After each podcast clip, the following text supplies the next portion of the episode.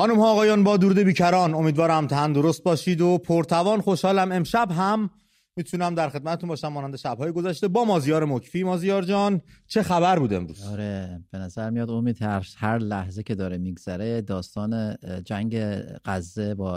جنگ حماس با اسرائیل، من همیشه سعی میکنم اینجوری بگم چون اسرائیل با حماس جنگ نکرد، جنگ حماس با اسرائیل داره ابعاد خطرناکی پیدا میکنه واقعا. و اخباری که از نیمه شب گذشته پخش شد، اخبار تکان دهنده هولناک پیرامون قتل آقای داریوش مهرجویی تکان دهنده بود. من برنامه که تمام شد رفتیم سمت خونه،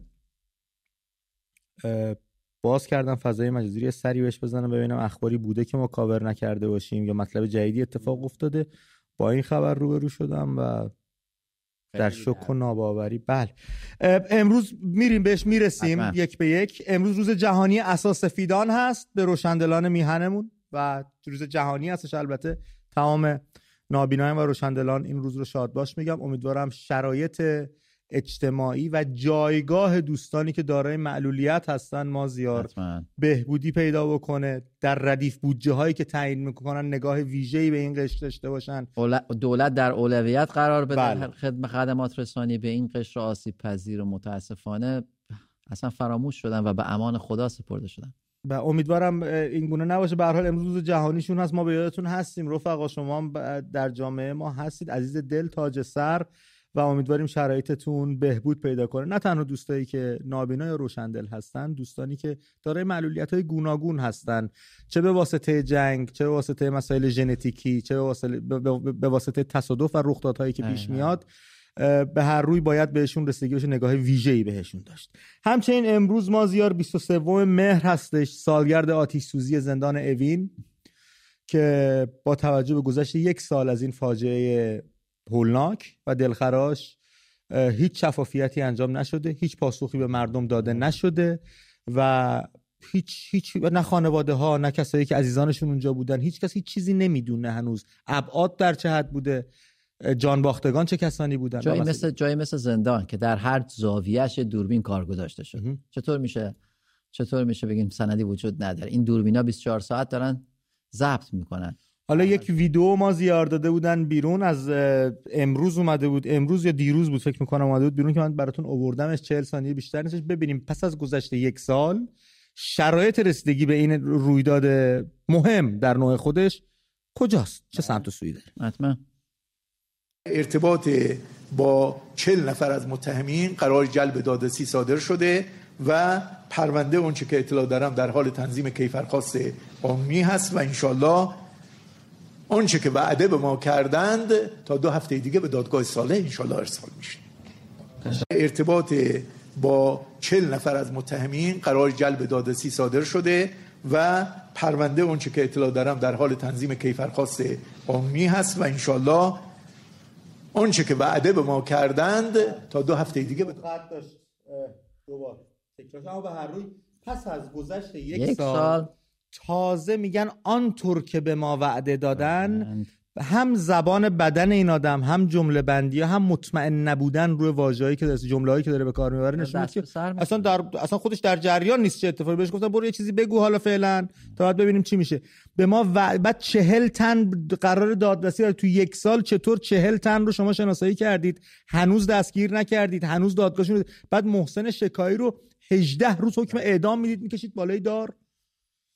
چطور ممکنه؟ همینه وقتی که یه دستگاه قضایی استقلال نداره و فقط گوش به فرمان رهبر میشه که کی و کجا چه کار رو بکنه، نتیجهش میشه همینی که داری به درستی بهش میپردازی. یعنی اینکه یه نفر رو در عرض 18 روز از الف تا یه پروندهش انجام میشه و بعد بالای دار میره. 1 سال از یه پرونده گذشته، همونطور که گفتم تو منطقه‌ای مثل زندان، تو یک مکانی مثل زندان، و هنوز میگه تازه کیفرخواستش قراره بره. خب اصلا ان شاء الله اصلا من فکر میکنم مخاطبایی که نشسته بودن اینجا تو این کنفرانس خبری، تو این نشست خبری، داشت بهشون رسما مستقیما توهین میشد. تو سخنگوی قوه قضاییه و تو جمع تو مجلس خودشون، جلسه خودشون، کسایی که تو اون جلسه حضور داشتن لایق توهین هستن به هر شکل. اما خب مخاطب اگر ملت ایران هستن که ای کاش حداقل شعوری برای ملت قائل بشن و این خزعبلات رو اینجور نگن به ما. و مازیار برسیم به رویداد دهشتناک و تکان دهنده‌ای که نیمه شب گذشته برای داریوش مهرجویی دوست داشتنی، این از بزرگان سینمای ایران، از بدعت‌گزاران سینمای ایران رخ داد و برای همسرشون با شوربختی در اقامتگاهشون، محل زندگیشون در کرج، اطراف کرج،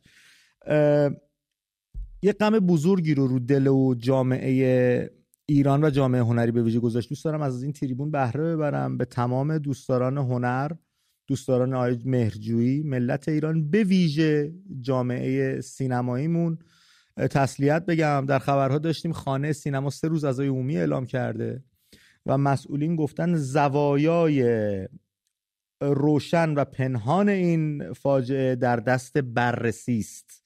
حالا این بررسی اگر مثل زندان اوین داره بررسی میشه که دم شما گرم، اگرم نه میخواید یه اتفاقی بیفته. بعد این امنیت، این پرسش مازیار، ما براتون امنیت داریم، ما امنیت داریم، ما امنیت داریم، تمام بچه‌هامونو که گفتن تروریستا اومدن کشتن، شاهد چراغم گفتن تروریستا بودن، داریوش مهرجویی هم که نمیدونن چی شده، تو خیابون این همه خفگیری میشه، زورگیری میشه، دزدی میشه، قتل میشه، قاره کدوم امنیت رو دقیقاً دارید ازش صحبت میکنید؟ از این امنیت فکر کنم فقط الف اولش مونده، اونم دست آقایونه، دارن باش ما رو اذیت میکنن. ببین به نظر من همون جریانی که کیومرس پور احمد رو دار زد، همون جریان هم سراغ داریوش مهرجویی رفته، همون جریانی که قتل‌های زنجیریه دگراندیشان رو در ایران کلید میزد هنوز هم هست و هنوز هم کارش رو داره انجام میده. این جریان وابسته مستقیم به بیت هست و هیچ کس جلودار اون نیست، نه قوه قضاییه، نه نیروی انتظامی، هیچ کدوم از این جریانات توان مقابله با اینو ندارن. تصمیم بگیرن افکار عمومی رو منحرف کنن به هر دلیل. داریوش مهرجویی به هر حال منتقد بود، گرچه میگفت مثلا من سیاسی نیستم، ولی به هر حال نقدش و حرکتش رفتار سیاسی داشت و برای حاکمیت یک کسی بود که داشت دردسر درست میکرد. در تایید صحبت‌های تو یک تیکه ویدئویی آماده کردیم از گله‌مندیش، از گله‌مندی که چرت، از فوران خشم ایشون که 1.5 سال پیش منتشر شده بود در رابطه با جلوگیری از پخش نوروزی که فیلمایی که ساخته بودن به نام لامینور. این تیکه ویدئو بریده ویدئو رو من آماده کردم با هم یادی از ایشون زنده بکنم، هم ببینیم خشمش و نگاهش به نظام و مسئولین ارشاد که جلوی کارش میگرفتن چگونه بود. من معترضم، این پروانه‌نمایش فیلم لامینور منه، فیلم اخیر منه، این شیر نیست، گوش نیست که بگین که تاریخش گذشته. شما به من پروانه دادید، پروانه نمایش دادید، چرا زیر قول و حدود میزنید؟ مرد نیستید، مردانه رفتار کنید. همه فیلم های من رو توقیف کردید، یکی از فیلم های من رو اصلا مفقود کردید، اون زیاحت در ایران رو از انداختید رو ظرف آشغال.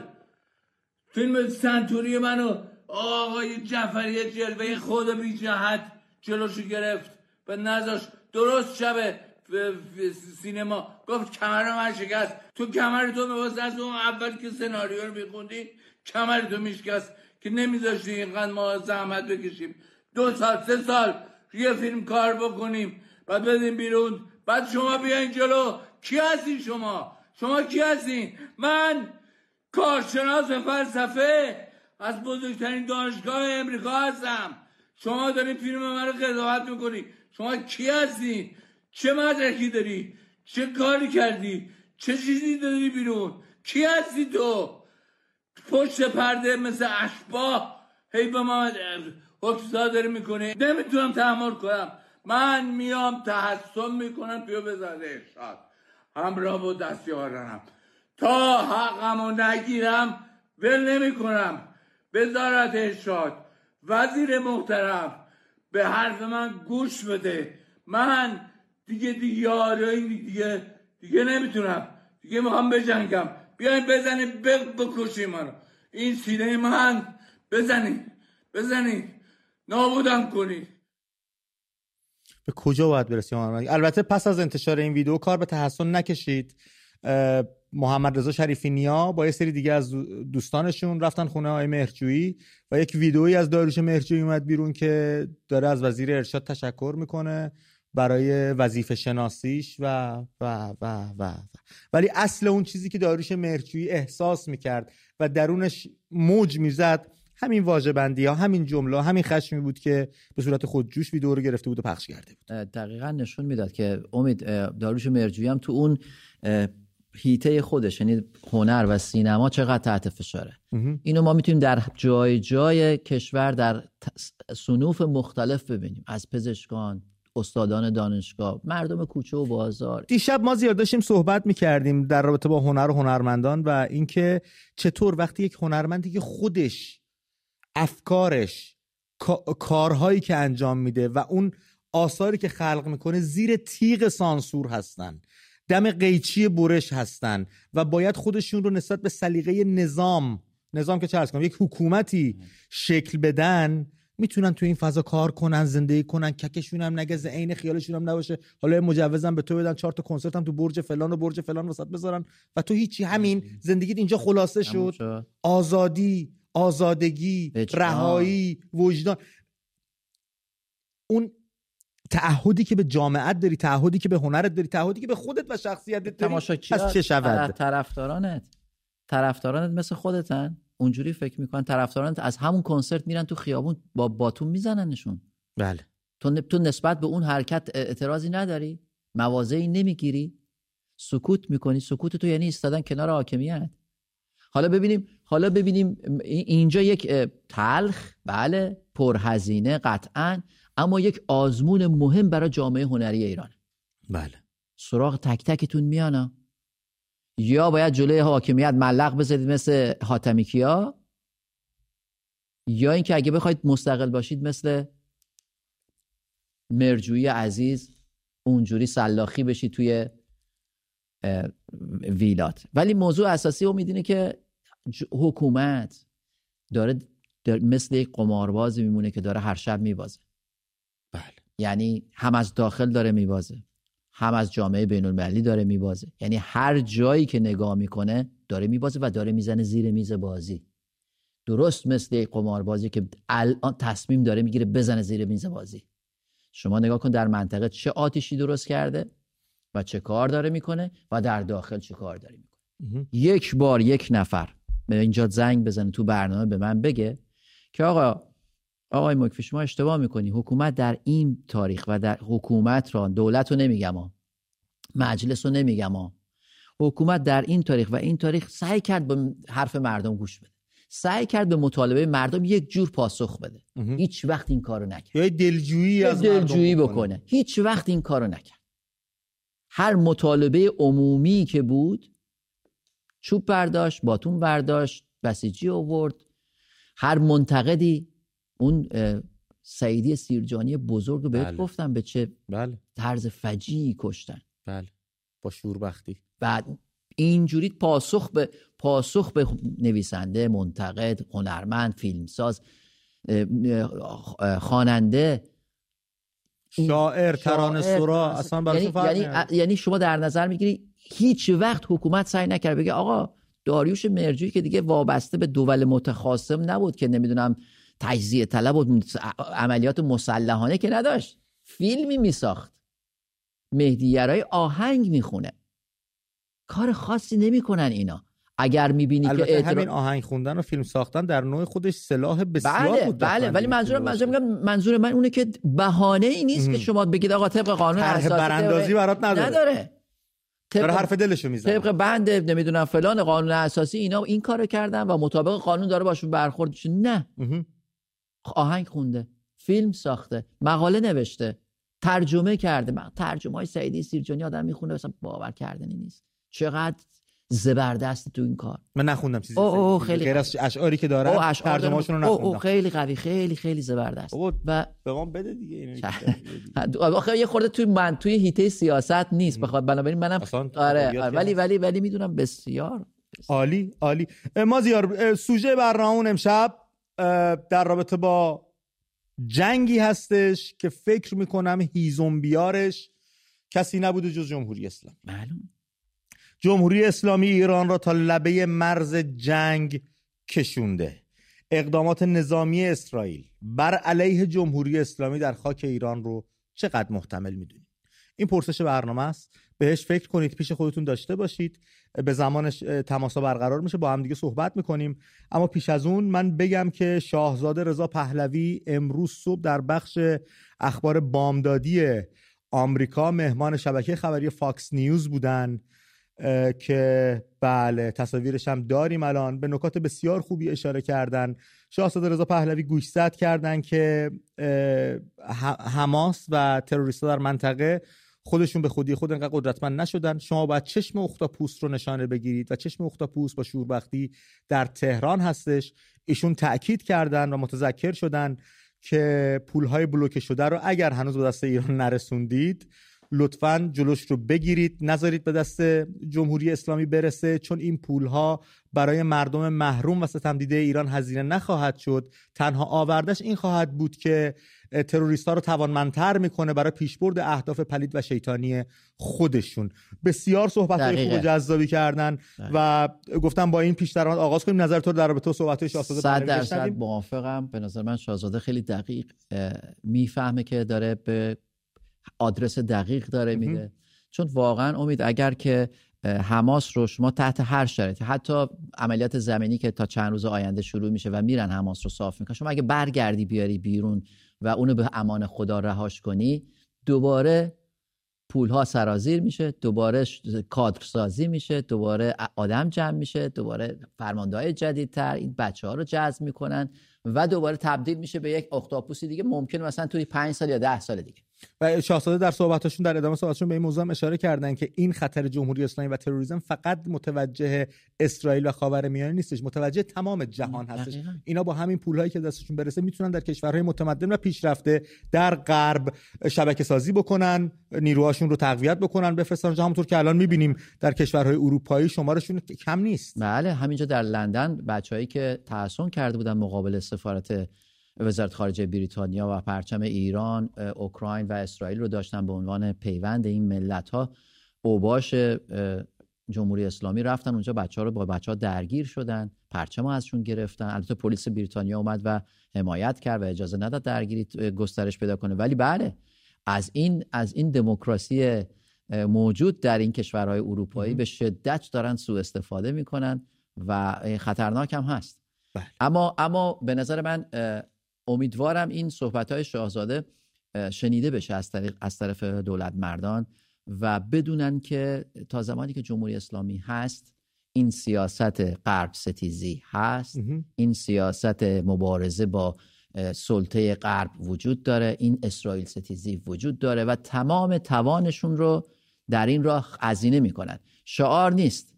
بعضی وقتا بعضی‌ها رو می‌بینم میگه نه اینا یه چیزایی تو شعار از نظر بلوف‌های سیاسی است. نه اصلا بلوف سیاسی نیست. امروز داریم می‌بینیم ایدئولوژی، امروز داریم می‌بینیم که موشکش حماس تا 4 سال پیش با سنگ حمله می‌کرد و اسرائیل امروز پهپاد داره، امروز موشک داره، امروز اسلحه متفاوت داره، بمب کنار جاده‌ای داره.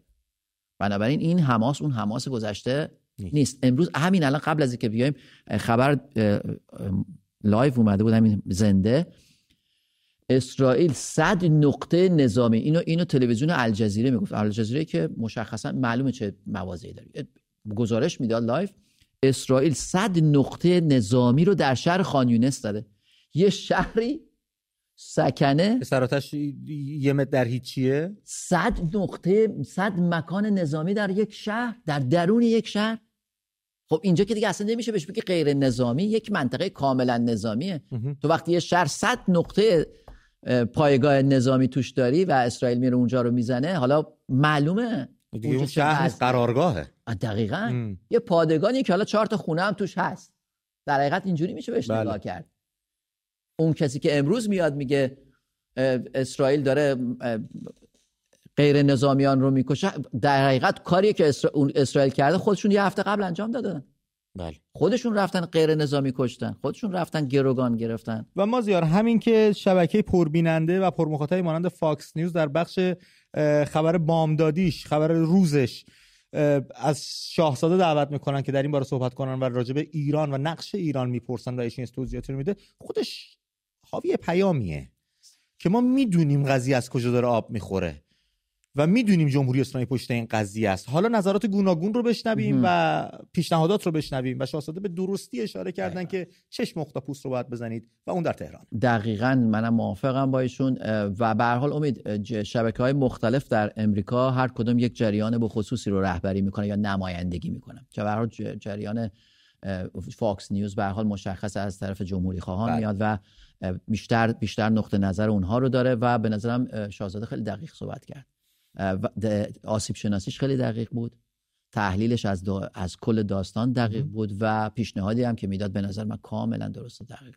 بسیار عالی.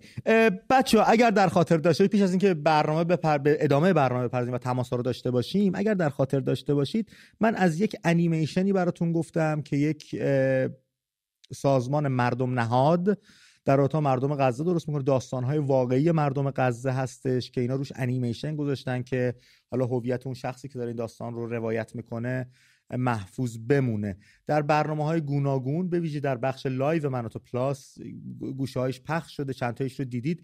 امشب من یه دونه‌شو براتون آماده کردم که قصهش با قصه ما ایرانیان همچین بی ربط نیست. ما هم چندی کافی شاپامون داره بسته میشه به دلایل گوناگون، در غزه هم همین اتفاق داره میفته. اینو با هم ببینیم، برگردیم درباره‌اش صحبت کنیم و برنامه رو دنبال کنیم.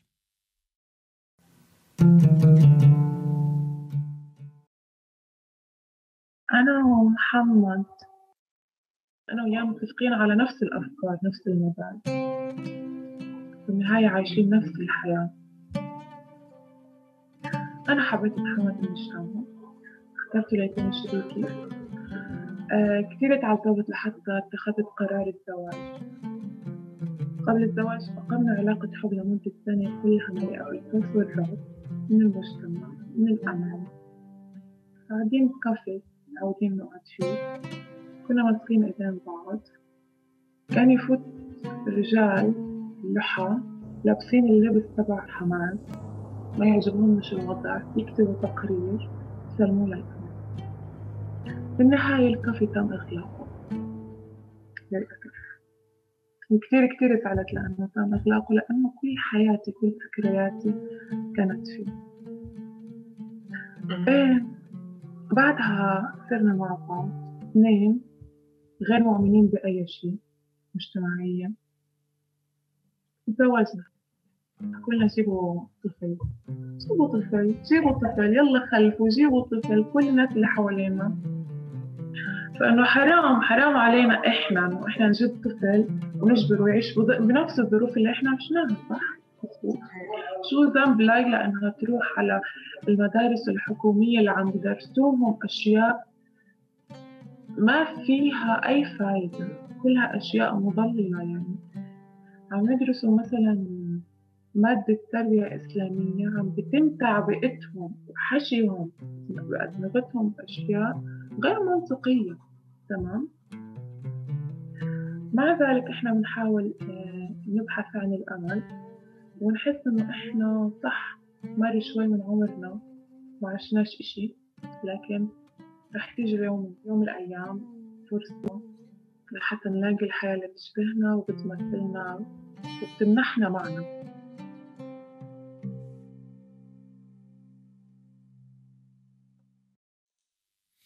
بله، و اون آدرسی که بالای صفحه نوشته بود پر است از این داستان‌ها و وقتی میخونیم میشنویم متوجه میشیم که چطور دارن مردم غزه زندگی میکنن، به این باور میرسیم که اونها هم مانند مردم ایران گروگانانی هستن در دست حماس. دقیقاً چقدر برای ما ایرانی‌ها ممکنه برای خارجی‌ها این نوع برنامه‌ها خیلی جالب و دیدنی و تازه باشه، ولی همش روایت زندگی ما ایرانی‌ها، بخشی از زندگیمون. دقیقاً اصلا ما باش عادت کردیم، هر روز میشنویم شستشوی مغزی فلان. یه دوستی داشتم برای من یه چند تا پیام فرستاده، امید یه تیکشو بخونم.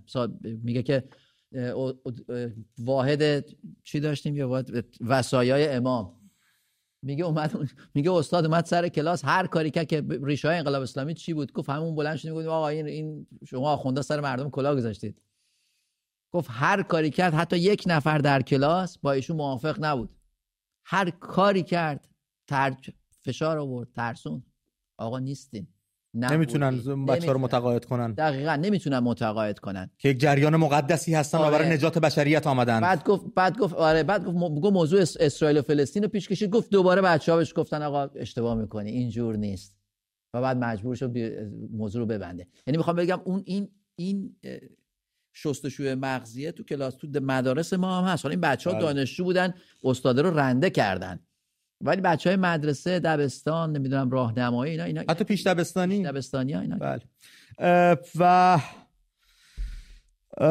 مردم غزه هم گروگانن، مردم غزه هم اسیرن، و اینطور نیستش که یه ور جریان بیستیم بگیم اونور هر کس سوخت مهم نیست. نه، اینجوری نیستش.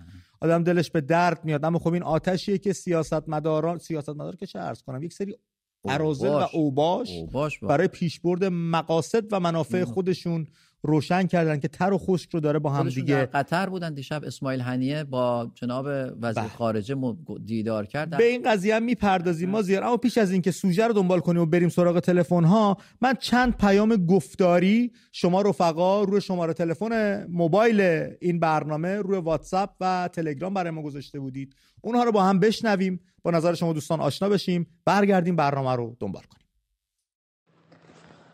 امید جان سلام، وقتت بخیر. امید جان من یه خواهشی ازت دارم. ببینید یه چیزی تو ورزش هست که میگن که توی حرکت‌های رزمی یه حرکت رو خیلی خوبه که 1000 بار تکرار کنی تا 1000 حرکت رو یک بار تکرار کنی.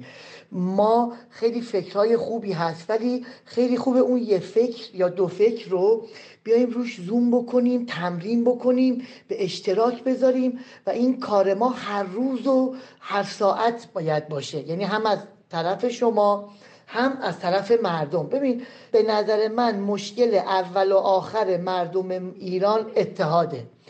اگر شما بتونید این اتحادو تو مغز مردم بکنید، اول بره تو فکرشون نهادینه بشه، بعد تو عمل آورده بشه، اینقدر کار راحت تر میشه. شما نگاه کنید، مثلا 5 تا موتور سوار و میان حمله میکنن به یک گروه 500 نفری، اصلا تار و مار میشن، حتی شلیک هم نمیکنن، تار و مار میشن. خب این بحث عدم اتحاده.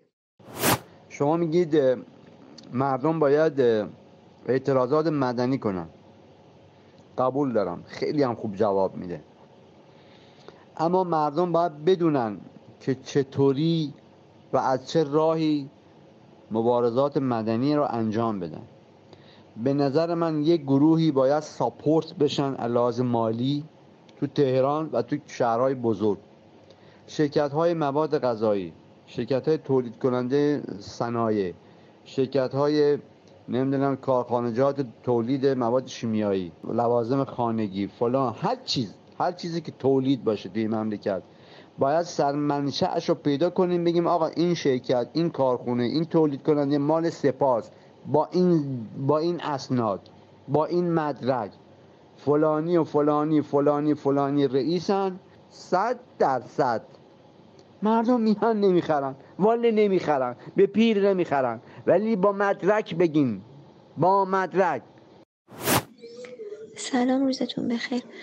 یه پیشنهاد داشتم برای اینکه یه مسابقه درست کنی، یعنی حالا من این به ذهنم رسید، برنامه‌های متفاوتی میتونید درست کنین تو زمینه فرهنگ سازی برای این مردم، که این مردم رو از این منفعل بودن، ترسو بودن، خودخواه بودن، فقط فکر خودشون بودن در بیارین، تا زمانی که تو این حالا هرچی شما بشین بگو آقا بیاین دستان سفید بندازین، آقا آشغالاتون رو ساعت 9 اینا نمی کنن. صادق ترین کار رو بهشون بگین نمی کنن.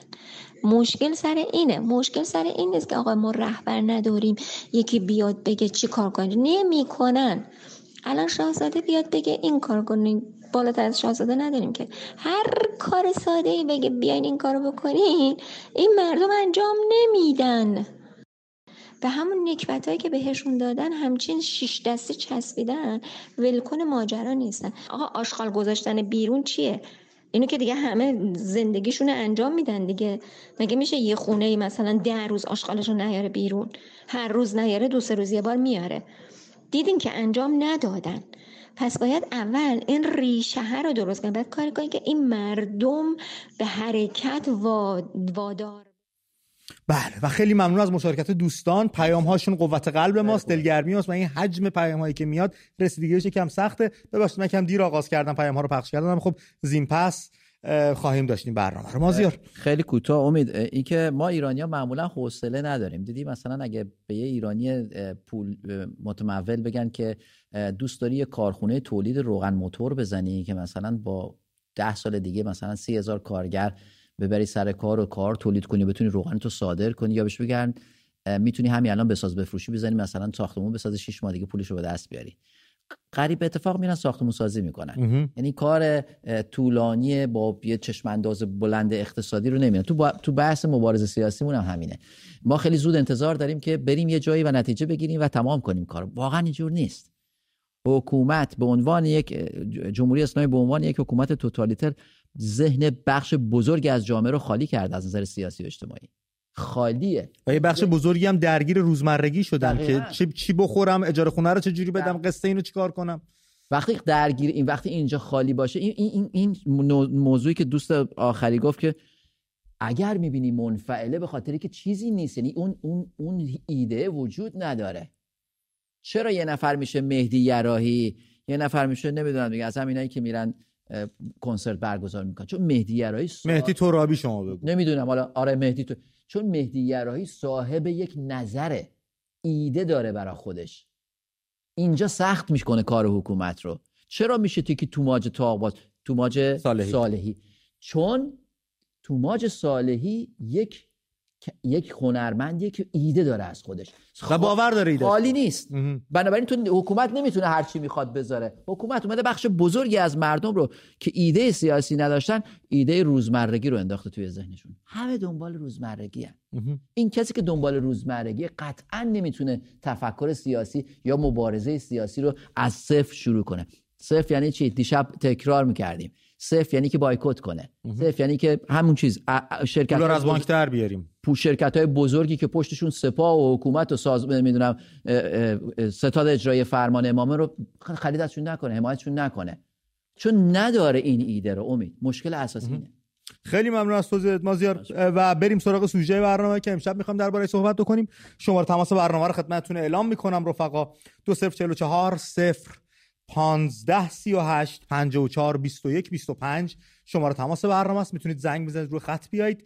امید نقطه am نشانی اسکایپ ماست که از آنچه شما هستید به ما نزدیکترتون میکنه با کیفیت صدای بهتر.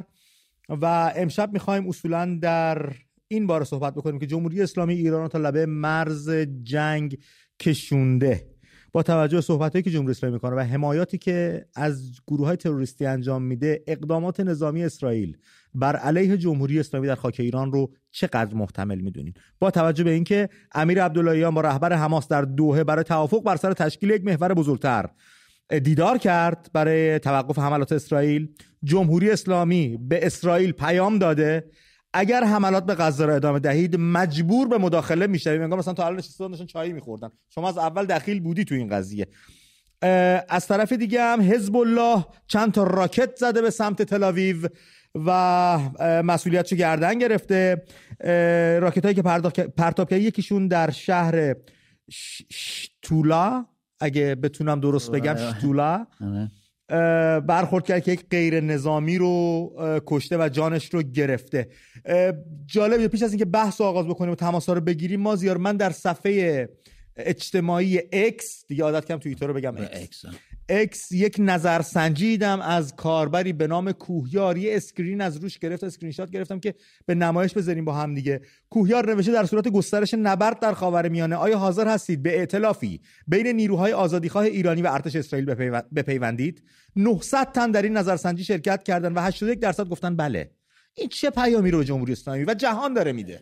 ببین امید، اون شبم حالا اینو تو داری میگه بسیار تلخ میبینم. البته ببین جمهوری اسلامی حکومت مردم رو به چه سمتی داره میبره. یه نفر اون شب زنگ زد که آقا بزنه همه چی رو داغون کنه دیگه. گفتیمش که خب بزنه زیر ساختا از بمیرن. گفت مگه تو جنگ نزدن زیر ساخت؟ میریم میسازیمش، اشکال نداره، بزنه اینا برن. ببین حکومت داره مردم رو تشویق میکنه، هل میده به سمت این موضوع. ایرانی قطعاً وطن پرسته، ایرانی قطعاً کشورش رو دوست داره، ولی وقتی میبینه حکومت داره میره به یه سمتی که کشور رو داره میره به سمت یک امید خیلی خطرناکه. من از امروز فکر کنم ساعت 12:30 بود که تقریباً اخبار مربوط به جنگ رو شروع کردم دقیق دنبال کردن تا بعد ظهر که اومدم اینجا شروع کردیم با هم دیگه صحبت کردن. به طور انفجاری داره این هر ساعت یک ابعاد جدیدی از این جنگ رو میشه. امروز وزیر خارجه جمهوری اسلامی گفته ما نظاره‌گر نخواهیم بود. یعنی چی نظاره‌گر نخواهیم؟ یعنی رسما داره وارد جنگ میشه، کشور رو داره به سمت جنگ میبره. و شما این گندگوییایی که انجام میدی هزینه‌شو کی باید بده؟ مردم. فردا اسرائیل حمله کنه تو که اولین سوراخ موش قایم شدی، مردم جلو توپ و تانک. دقیقاً. یعنی اون کسی که ادعا میکرد که این حکومت امنیت کشور رو داره، صحبت امنیت میکرد، امروز بعد یا جواب بده. 2000 مایل اونورتر جنگ شده بین دو گروه، ما داریم کشور رسما میبینیم وارد جنگ میکنیم. اسرائیل شوخی نیست امید، اسرائیل عراق نیست، اسرائیل سر موجودیت و امنیتش با خودش هم شوخی نداره. اگه تمام دنیا امروز بیان پشت سر مردم غزه بایستن، اسرائیل اون کاری رو که بخواد بکنه میکنه.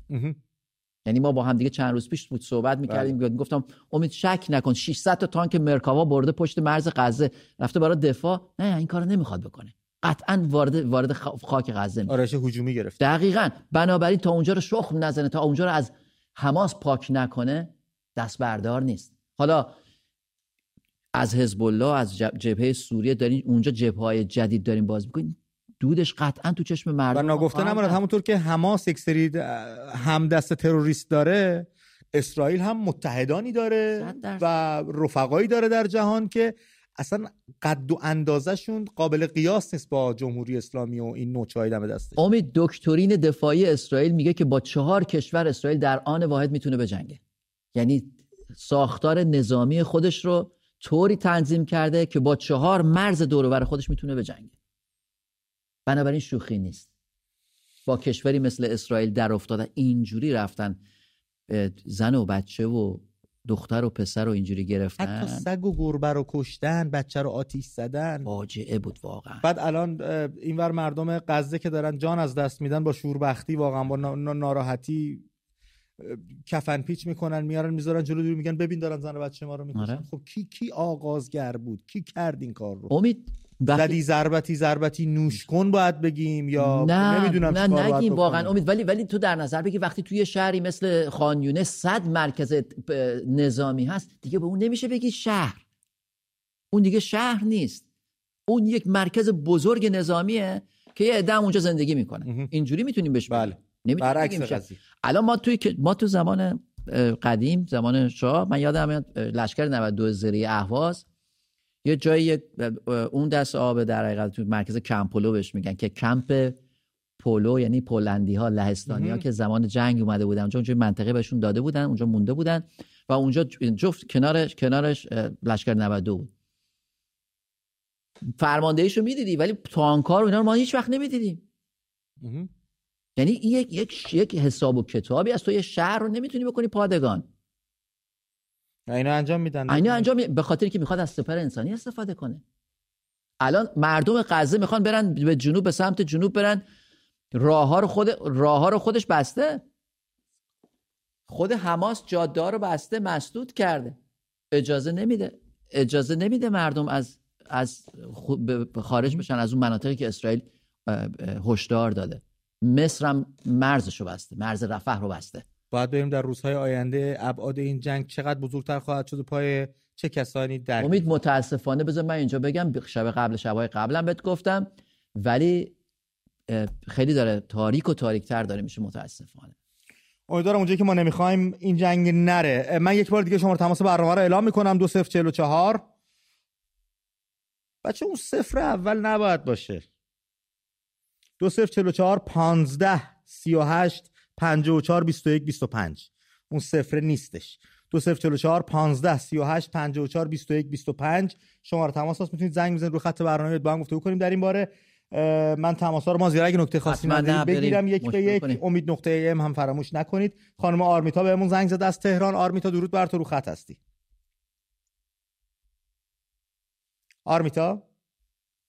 سلام امید جان. بروی ماهت خانم. شبتون آروم. درود به آقا مازیار گل. درود بر شما. خیلی ممنونم. ببین آقا امید یه چیزی میخواستم بگم. یکی از این کارشناسای چیز مال کارشناسای جنگ اسرائیل بود، تو خود شهر اسرائیل زندگی میکرد. بله. گفت هیچ وقت ایران نمیاد جنگو شروع کنه، اینا همه یه تهدیده، هیچ وقت ایران خودشو قاطی این جنگ نمیکنه. ولی به نظر من اسرائیل یه بمب بزنه بیت رهبری رو داغون کنه، حماس خودشو عقب میکشه، نمیدونم لبنان خودشو عقب میکشه، تمام این نیروهای نیابتی مجبور میشن چون فرماندهشون بیت رهبریه. یعنی بیت رهبری. خانم آرمیتا، این که میگید ایران هیچ وقت خودش وارد جنگ نمیشه، الان رسما پاش وسطه، چون هم حمایت مالی کرده، هم حمایت نظامی کرد و هم چپ و راست داره پیام میده که آقا من هستم. اصلا خب ایران اومده گفته من هستم، ولی از چه طریق؟ از طریق نیروهای نیابتیش. الان من تو تلویزیون اینترنشنال دیدم تمام نیروهای سپاه پاسداران با ماشینای جنگی و زرهی همه دم مرز ردیف شده بودن. خب اسرائیل لب مرز کجا؟ لب مرز ایران؟ لب مرز آره، اصلا نوشته بود مرز با اسرائیل. داشت ما که مرزی با اسرائیل نداریم که. نمیدونم ماشینای سپاه. خب اگه اون اخبارم دادن احتمالاً این اخبار اشتباه دادن. خیلی ممنونم از تماستون. و امروز ما یک سری تصاویر داشتیم، یک سری از این ارزشی‌ها رفتن دم فرودگاه مهرآباد، میگفتن که آقا ما رو بفرستید میخوایم بریم اسرائیل. دوست عزیز، شما یه مطالعه سطحی هم بکنید میفهمید مهرآباد الان واسه پروازهای داخلیه، اونجا نهایت جایی که ببرتت مشهده. شما برو فرودگاه امام اگه میخواین کارو بکنید. البته امام که اسمش میشه دیگه. ولی امید به نظر من یک دلیلی که این جریان ارزشی داره با این موضوع مانور میده، فقط سعی میکنه اقتدار خودش رو دوباره در داخل کشور نشون بده که ما همچنان هستیم. ولی من بعید میدونم که این دوستان به خودشون اینقدر جرأت و جنم داشته باشن که برن. اما البته هم اگه برن هم خیلی بد نیست، به هر حال میرن زیر اون درخت معروف یقه حوریا رو میچسبن، ایرادی هم نداره. نه اگه واقعا آرزوشون شهادته، الان اسرائیل در واقع شهادت رو در غزه باز کرده، میتونن دوستان بشتابن که با آنچه که همیشه آرزوشون برسن. امیدواریم با آرزوشون برسن. آره امیدواریم با آرزوشون برسن. کیان از اهواز به همون زنگ زده. کیان درود بر تو، رو خط برنامه هستی، گفتنیات رو میشنویم. سلام بر روی ماهت کیان جان. الو بفرمایید. الو سلام. سلام علیکم. روی ماهت کیان، رو خط هستی، شبت آروم. حال شما خوبه؟ خوب هستین؟ خیلی ممنونم. بفرمایید. من یه شرکت نفتی کار میکنم. بعد الان یه مدتی برای بچه‌های سپاه دور افتادن تو این شرکت‌ها تحت عنوان‌های مختلف، فکر میکنم دارن اخاذی میکنن از این شرکت ها به یه نوعی دیگه که خودتون میدونین برای چیه دیگه. هر بهانه‌ای وارد میشن تو هر شرکتی، مبلغی رو میگیرن. شرکت هایی که وضعشون خوبه. به چه اسمی مبالغ رو میگیرن؟ تو عنوان بسیج و اندازگی دفتر بسیج، عضویه بسیج و از این جور چیزا. بعد صاحبان این کمپانی ها برخوردشون چگونه است؟ چه پاسخی میدن؟ پولو میدن و باجشونو میدن و به کارش ادامه میدن؟ اونی که میخواد بمونه تن به کار میده، اونی که نمیخواد این کارو نمیکنه. بله. بعد کیان فکر میکنی این شرکت های نفتی خصوصی هن یا خصولتی هن؟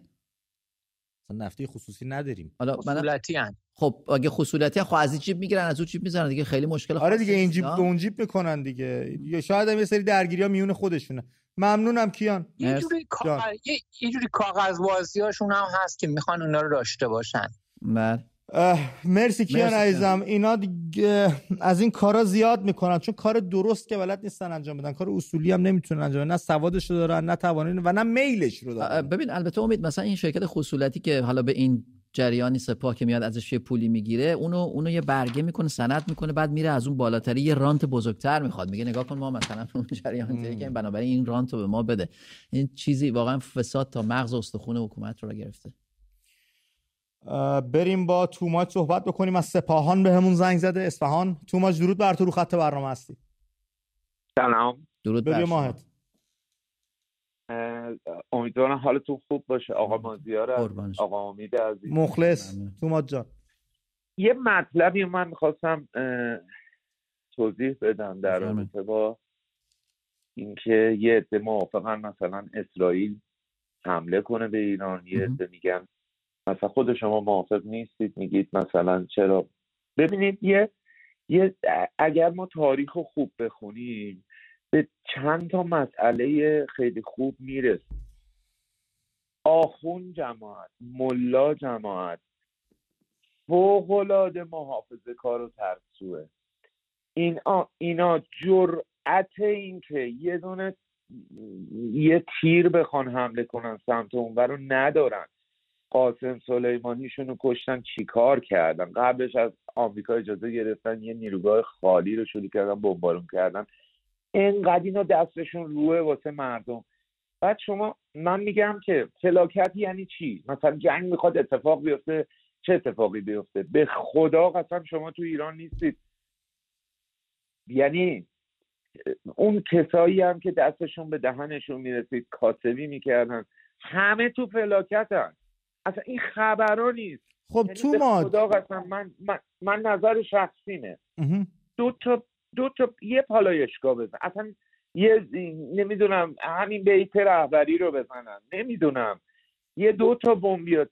اینا قشنگ، ببخشید عذر میخوام، شاید خودشون رو خیس میکنن. مردم میتونن راحت این جنبش زن زندگی آزادیشون رو پیش ببرن. بابا اسرائیل رو ما میدونیم، اینا آدمای مثل خونخواری مثل این آخوندا نیستن، اینا آدمایی نیستن که بیان رو خونه مردم بمب بندازن. اینا میان مرکز اصلی رو میزنن، دو تا مرکز اصلی رو بزنن، مردم پشت، مردم دیگه واقعا به لبشون رسیده. بابا از یه زاویه دیگه نگاه کنیم، به خدا شاید این اتفاق، میگه عدو شود سبب خیر اگر خدا خواهد، شاید این اتفاق یه اتفاق روشنی باشه. اصلا بعضی مواقع اون چیزهایی که ما فکر میکنیم، اون چیزهایی که ما داریم تصور میکنیم، واقعیت اون نیست. واقعیت طوری دیگه باید انجام شه. ما میگه نابرد رنج گنج میسر نمیشود. واقعا باید ما یه بحرانی رو بگذرونیم. اینا به قول رهبرشون میگه یه طرف درخت تنوبره. بابا خب 40 سال تریلیون دلار پول نفت و اینا برداشتن برای خودشون، این هم به قول من بمب و این چیزا. خب اینا رو با 4 تا جوونی که میان توی خیابون، خب سخته یه خورده از لحاظ ریاضی، از لحاظ بعد ترسوندن مردم و جوانای مردم رو کشتن. روز 25م اون همه نیروی وحشی ریخته بودن تو خیابون. ببینید راه باید باز شه. به نظر من شاهزاده باید بیاد جلو. شاهزاده کسیه که مردم قلباً دوستش دارن. این مخالفت‌های مدنی، این همین یه رمان سفید، اینا مردم رو به هم نزدیک میکنه. ما باید فرهنگ سازی کنیم روی این چیزا.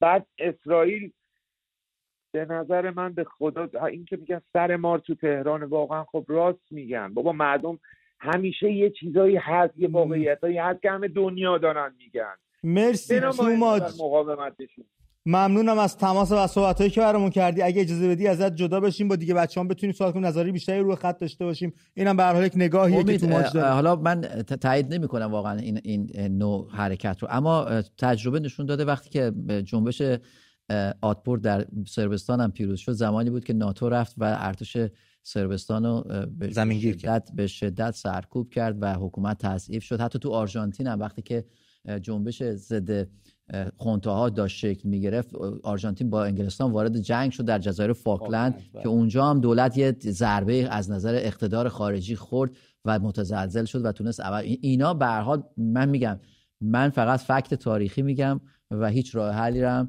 پیشنهاد نمی‌کنم. بله، ببینیم به دیگر دوستامون چی میگن در این باره. مازیار جان الان خدانور رو داریم از کرج رو خط برنامه. خدانور درود بر تو، شبت آروم، گفتنیات رو میشنویم. آقا سلام، ارادت دارم. به روی ما شما هم کارشناس خوب برنامه‌تون. سلامت باشه. خوبی دارم. من تقریبا 2 هفته پیش تماس گرفتم. آقای دیگه کارشناس برنامه بود، خاطرتون باشه. راجب این صحبت کردم خدمتتون که ما دشمنمون رو درست نمی‌شناسیم. بله. اون راننده اسنپ صحبت کردم. بله. خدمتتون. در خاطر دارم. پیرو سوال برنامه یه پاسخی میدم و سریعا میرم یه نکته رو می‌خواستم عنوان کنم خدمتتون. یکی اینکه اگر با توجه به اتفاقاتی که افتاده اسرائیل بخواد ایران رو بزنه، قطعا فکر میکنم مدیریتی دارن برنامه‌ریزی شده که برعکس اتفاقات نخواهد بود. اگر بخواد بزنه که به نظر من میزنه، این کارو خواهد کرد و فکر میکنم کار ما اینه که بتونیم از هر اتفاقی مصادره به مطلوب کنیم به نفع خودمون، برای آزادی خودمون. حالا اگر زد، اگر اتفاقی افتاد فبه ها. اگر نیفتاد ما فریضه خودمون نباید فراموش بکنیم. اومدیم و جنگ به یک مصالحه تموم شد بین اسرائیل و فلسطین، یعنی ما نهضتمون تمام شده است. واقعا منتظر نشستیم که همچه اتفاقی بیفته. آفرین خودمون. دقیقاً به همین منظور ما میگیم ما فقط همو داریم. فکر نمی‌کنم. من فکر کنم ما باید قدم‌های خودمون رو برداریم. بله. بسا اگر این طرف تضعیف بشه اسرائیل راحت‌تر بتونه کارش انجام بده. گر عاملی که بخواد محرک باشه به نفع ما باشه. این که در داخل الان وضعیت یه مقداری آروم هستش. بحث اعتراضات مدنی هستش. برای من قشر خاکستری عرض میکنم این اتفاقات داره میفته، این سمه همینطور زمان داره میذارم و زمان رو از دست میدم. یه پیشنهادی دارم خدمتتون. البته از همینجا درود میفرستم خدمت جناب شاهزاده و یه خواهشی دارم ازشون. ببینید ما این ملتی هستیم، گفتن یه کسی یه خانومی گاوی رو بغل کرد جابجا میکردش، گفتن چطوری تونستی؟ گفت از زمانی که گوساله بود من اینو بغل میکردم زورم زیاد شد، حالا گاوه رو دارم جابجا میکنم. ما نیاز به تکرار و تمرین داریم. یه سری چیزا هست ما توی تاریخمون داریم، مثل روز طبیعت. یه روز طبیعت اعلام میشه، یه 13 به در میشه، همه مردم جمع میشن بیرون. این پیشنهاد بنده است، راهکار بنده هستش. یک روزی رو شاهزاده به عنوان روز طبیعت گردی اعلام بکنن. ما اگر همه جمعیت بریم مثلا وارد طبیعت بشیم، همدیگه رو یک صدا ببینیم، یک جور اعتراض مدنی میشه. بله. که قابل اعتراض از طرف جمهوری اسلامی نخواهد بود. ببینیم جمعیت خودمونه، ما مردم همدیگر رو بنا به یک موضوع غیر قابل اعتراض از طرف حکومت ببینیم. یک چیز اجتماعی، یک پیشنهاد اجتماعی، یک فراخوان اجتماعی. آقا امروز قرار همه تو طبیعت باشن، نمیدونم به هر ترتیبی. قطعا ایشون بزرگوار هستن و قطعا دانششون فراتر از این حرفاست، ولی پیشنهاد من اینه ما تمرین کنیم. بله. حضور پیدا کردن در کنار هم رو بنا به مسابقه، بنا به دلایلی تمرین بکنیم که توش نزاعی نباشه، فقط همدیگه رو ببینیم در یک نقطه، ولی بدون به فراخوان جناب شاهزاده هستش. عالی، ایده بسیار خوبیه. خدا ممنونم از تمرین بکنیم. ما باید برای ببین ترسی هست آقا امید، ما میدونیم ترسی هست، میگیرن اعدام میکنن، میزنن، شماتت میکنن، زندگی داریم، خرج داریم، زن و بچه داره، شوهر داره، هزار جور ترس میاد جلوی ذهن ما. آقا یک چیزی که غیر قابل برخورد باشه رو فراخوان اعلام بکنیم تا ببینیم جمعیت واقعی چقدره. چطور اگر الان رفراندوم اعلام بشه من به شما قول میدم این جمعیت 90% میام به جمهوری اسلامی میگن نه.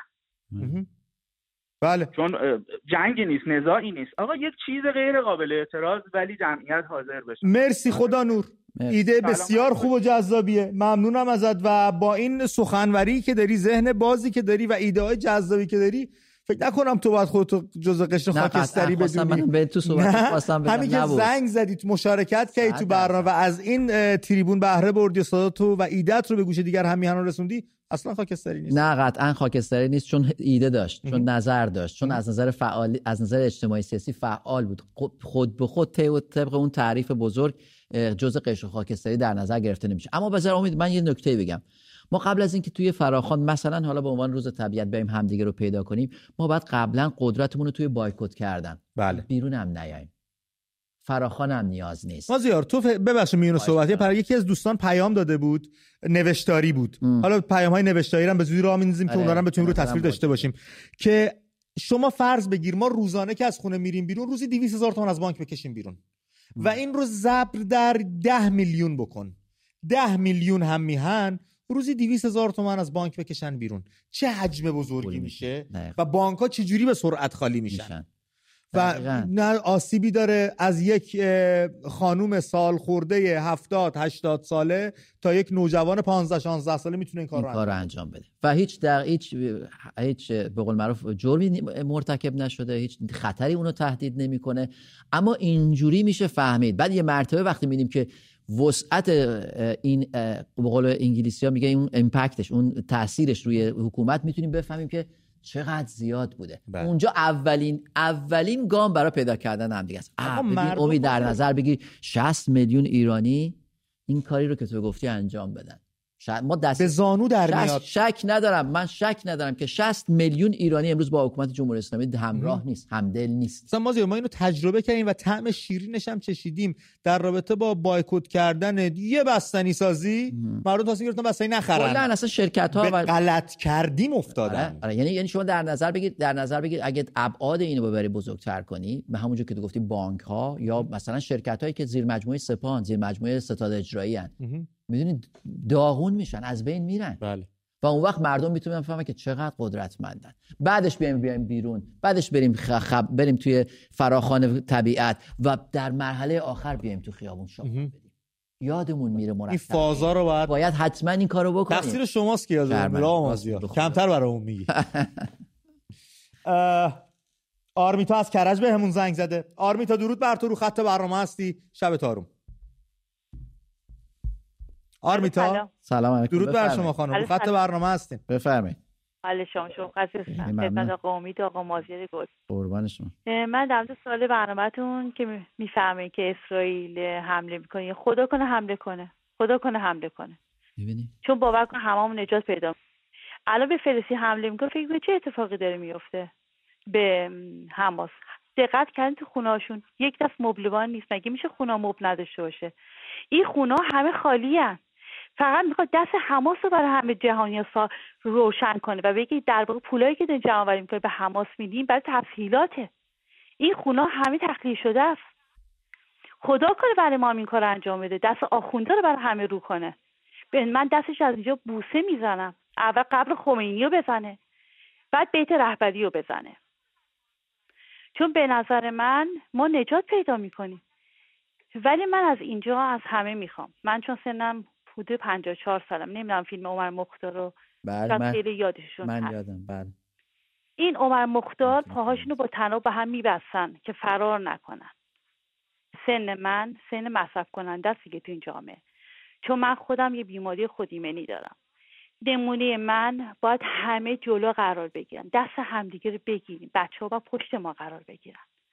ما یعنی من که اون موقع دوم ابتدایی بودم، ولی لاغر سنهای من به بالا به این بچه ها مدیونن. ما جلو قرار بگیریم، دست هم اگه یکی دیگه بخواد فرار کنه همدیگه دستون قلاب باشه نمیرن. بچه ها پشت ما قرار میگیرن. ما باور کنید تو یک ماه ما ایران رو تغییر میدیم. آفرین. یا به نظر من تنها راهمون همینه. تا کی میخوایم بشینیم میگیم اسرائیل کمکمون کنه؟ شاهزاده خب خیلی ازش ممنون هستیم، ولی حال سن ساله ما هی بیان تو خیابون با کسای مخابرات و سازمان آب و الو بلو فلان، هی مگه تا حالا دادخواهیاتون به جایی رسیده؟ دقیقاً. جزی که گروه های کوچیک کوچیک برای خودتون قرار بابا یک بارش بکنیم، همه ما جلو قرار بگیریم، هیچی نمیشه. دو تامونو میزنن، سه تامونو میزنن. وقتی دستا تو دست هم دیگه باشه، بچه‌ها پشت ما هستن. ما به این بچه‌ها مدیونیم، آینده‌شون رو مدیونیم. بله. من به بچه خودم مدیونم. من 2 تا بچه دارم، جفتم دانشگاه تهران خوندن. بچه‌های من کار ندارن. خانم آرمیتا پسر هستن، دختر هستن، فرزندانتون؟ 2 تا دختر دانشگاه صرف تهران. چقدر هم سخته به بار رسوندن 2 دختر در جامعه‌ای مانند ایران که حکومت جمهوری اسلامیه. بله. خواسته های این دخترها از شما چیه؟ تو جامعه چطور دارن میرن میان؟ تکلیفشون با حجاب چطور هستش؟ یکم برامون صحبت کنید لطفا. ما از روز اولی که مهسا جون در واقع کشته شد، نه خودم نه دخترم هیچ کم حجاب نداریم. تا حالا 50 دفعه به من زنگ زدن که منو کرج برای همین نبوت خواستن. بعد حتی فهم که زنگ گفتم دلیلش چیه؟ گفتم چون بخواد حدیث نجفی تو به سکینه بودی. گفتم شما لطف بفرمایید ابلاغی به من بدین که مکتوب یا اس ام اس بدین، من شفاهاً اونجا نمیام. گفتم واقعا بودم، خب من برای حدیث نجفی رفتم و من متاسفم. خب زمانی که من اونجا بودم خیلی مسائل رو شاید هیچ کس نیومد مطرح کنه. زمانی که اون ماشین چپ شد دلیل داشت، چرا مردم الکی ماشین چپ نکردن؟ اینا گروهشون خیلی کم بود. و من ماشین من جلو بود، الکی گیر دادم به یه پراید بدبخت نقره، 4 تا جوان توش بود، رگبار زدن به این بچه‌ها. این 4 تا بچه رو آوردن بیرون. بعد مردم عصبانی شدن، حمله کردن به اون ماشین. ولی من نمیدونم چرا اون پدر مادر 4 تا بچه چرا نیومدن بگن. من دقیقا شیشه منو با باتون میزدن، گاز اشک‌آوری که من خفه میشدم که یه بچه، پسر بچه 20 ساله بود که به من آب داد، از شیشه زد به من گفت خانم لنگ داری تو ماشین، بذار رو صورتت. بعد آقای به من گفت اگر نه چیز میزنم بهت. بعد حالا از اینجا به من دقیقاً دور میدون بودم که ماشین من به اینا تعدادش انقدر که فقط با موتوراشون گاز میدادن که رعب و وحشت ایجاد کنن. همین الکی بچه‌های ما رو کشتن. خانم آرمیتا از تماستون و صحبتاتون، امیدوارم جامعه به اون چیزی که حقش هست برسه. جامعه‌ای که این همه ادیب، این همه فیلسوف، این همه حکیم، این تاریخ درخشان، اون گذشته روشن رو داره، حقش اینجور زندگی کردن نیستش، این داستان‌ها رو تعریف کردن نیستش، پدر رو مزار پسرش برقصه حقش نیستش، مادر زجه بزنه که بچه‌مو اعدام نکنن حقش نیست. اینا حق ما نیست بچه‌ها و باید کاری کرد.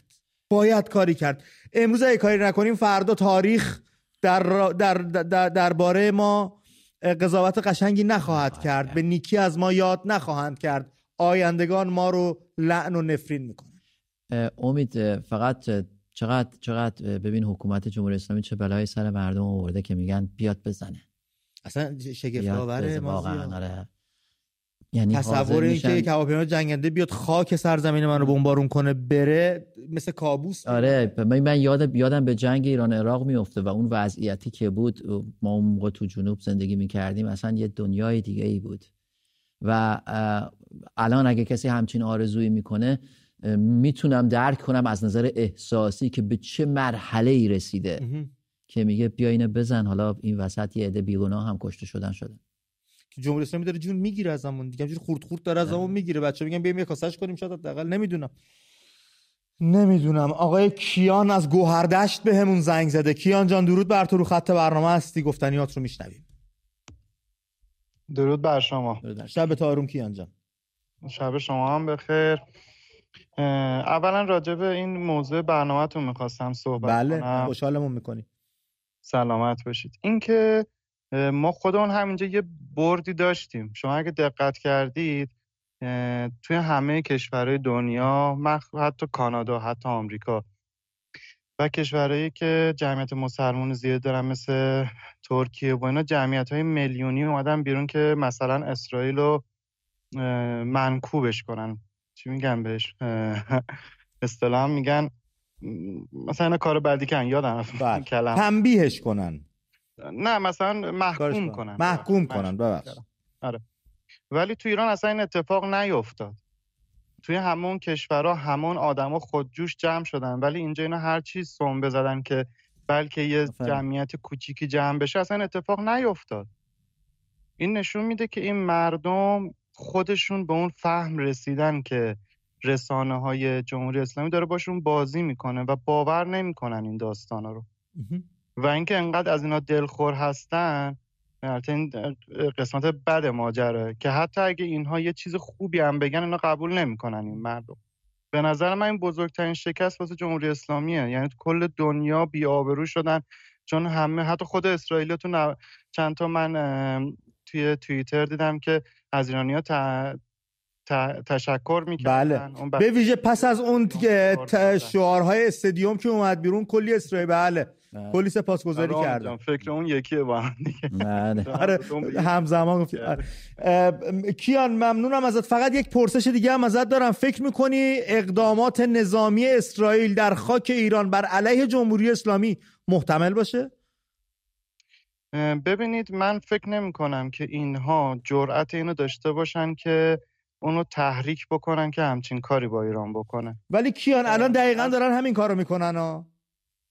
الان دقیقاً دارن، مثلا امیر عبداللهیان با رهبر حماس تو دوحه نشسته، گفته تشکیل یک محور بزرگتر داشته باشیم. جمهوری اسلامی هم پیام داده اگر حملات به غزه ادامه پیدا کنه مجبور به مداخله میشیم. خب اگه همه اینا رو بذاریم کنار هم و حرف شما رو هم صحیح بدونیم و بدونیم که اینها خودشون دارن این کارو میکنن که خیلی خوبه. اون داستان میشه که میگه زاگهیمان جهل ماند و جهل ماند از آگهی. اینا دارن چشمشون کور شده، انقدر خودشونو گنده میبینن که کور شدن و فکر میکنن همه کاری میتونن بکنن. نمیدونن این کاری که دارن میکنن دقیقاً خودشون دارن میزن ته چاه. خب باشه، اگه خودشون دوست دارن برن ته چاه، ما هم از خودمون یک استفاده پس گردن اینا. آره، ما هم از طریق چیزای مدنی خودمون پیش میبریم، یکم میاد اون مثلا کاری که ما نمیتونیم انجام بدیم، نمیتونیم در مقابل اینا اسلحه بکشیم، یکی میاد اسلحه میکشه بیرونشون میکنه. اصلا چیز بدی نیستش.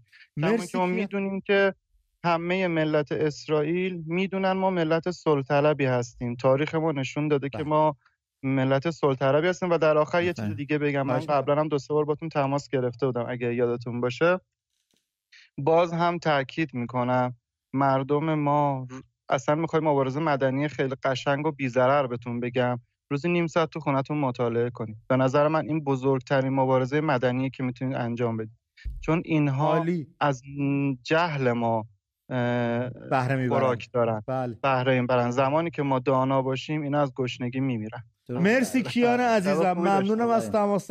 و بچه من چقدر زمان دارم؟ میتونم 2 دقیقه که دیگه نمیشه تلفن گرفت. رفقایی که پشت خط موندین از همتون پوزش میخوام، شرمندم. ولی خب وعده ما فردا شب همینجا با هم گفتگو میکنیم. رو شماره تلفن برنامه هم، شماره موبایل برنامه هم، وایساتون رو بفرستید، پیام‌های گفتاریتون رو بفرستید، من تلاش میکنم اینجا پخشش کنم. مازیار نکته خیلی جالبی رو کیان اینجا مطرح کرد.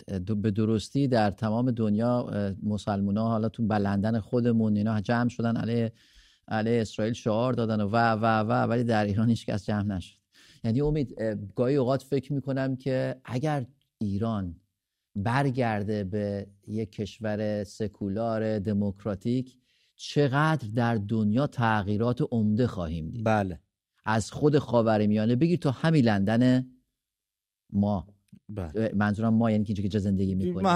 محل سکونت ما. بنابراین واقعاً اگر جمهوری اسلامی برداشته بشه، هم امنیت منطقه، هم امنیت کشور ما، هم از نظر داخلی که دیگه مشخصه که ما به یک سمت نوعی خواهیم رفت و چقدر آرامش به منطقه برمیگرده.